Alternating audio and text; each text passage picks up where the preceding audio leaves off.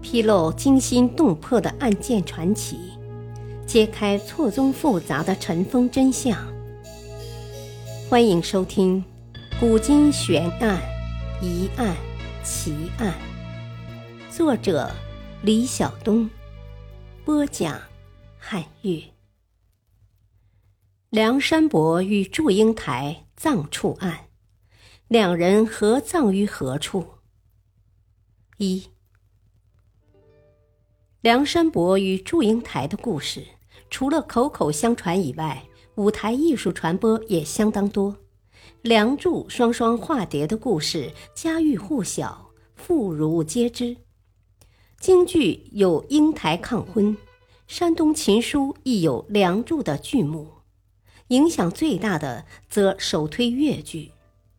旧时流行于浙东农村的草台班，就有梁祝哀史的演出。后来传到上海，此剧曾一时风靡大上海。后来慢慢的传遍全世界，被国际友人誉之为中国的《罗密欧与朱丽叶》。但是历史上是否真有七人七事呢？如果有，他们是哪个时代、什么地方的人，或者根本就是街头巷议的小说家所造？这是个众说纷纭、饶有兴味的谜。清代钱嘉时，著名经学家焦循就是其中的一位代表。他在《据说》卷二中，因宋元之际刘一清的钱塘一事，以及自己亲身见闻，说全国至少有四座所谓梁祝墓。其实。研究梁祝是否确有其人其事，不是从今日才开始的。历史上有些严肃的学者也进行过研究和探索。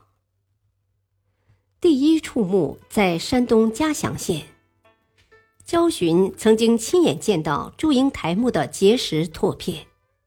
他在据说中说：“乾隆乙卯，一千七百九十五年，余在山左。”学识阮公修山左金石志，州县各以碑本来。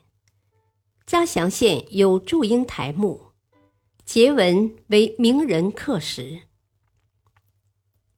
第二处墓葬在河北临镇，见刘一清的钱塘遗事。第三处墓在扬州，为祝英台墓。焦循对此墓基本持否定态度，即吴郡城北淮子河旁有高土，俗亦呼为祝英台坟。渔人城必经此，或曰此隋炀帝墓，谬为英台也。清代另一位著名学者毛先书在《填词明解》卷二引宁波府志。和焦循季茂成梁祝墓大同小异，只多了“今吴中花蝴蝶，盖菊杜所画”，同而异乎梁山伯祝英台云。第四处墓在浙江宁波，这一说法是嘉庆元年（一千七百九十六年），焦循到宁波，闻其地亦有祝英台墓。载于志书者，详者是云：梁山伯祝英台墓，在迎西十里接待寺后，旧称义夫冢。其实梁祝的故事在宁波与汝南有着不同的版本。汝南传说，在近代梁山伯与祝英台同窗三年，却未能看出祝英台是女儿身。后来，祝英台被许配马家，梁山伯求婚不成，一病不起，临死前要求家人把自己葬在祝英台婚轿经过的路边，让自己看到祝英台出嫁。祝英台得知后，身穿孝服出嫁，轿子经过梁山伯坟时，下轿拜祭，撞死在柳树前。宁波传说。梁山伯是晋代瀛州县令，是个清廉的好官。由于得罪了权贵，被残害致死，老百姓为他修了一座大墓。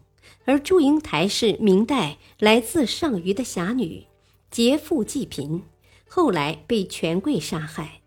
当地老百姓为了纪念他们，就把两个人合葬在一起，结阴婚。两个传说分别在两地找到了考古证据，在汝南县至今留有梁山伯与祝英台墓，分列于马庄乡古关道两侧。出土的墓墙证明两座均为近代墓。梁山伯与祝英台并没有订婚，二人不可能合葬。这种分葬墓符合当地的风俗习惯。感谢收听，下期播讲二。敬请收听，再会。